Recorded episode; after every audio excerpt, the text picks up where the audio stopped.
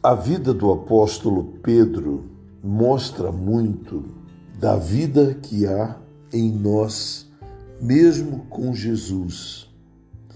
Mas em 1 Pedro, capítulo 5, versículo 7, Pedro diz como resolver o maior problema da humanidade, a ansiedade.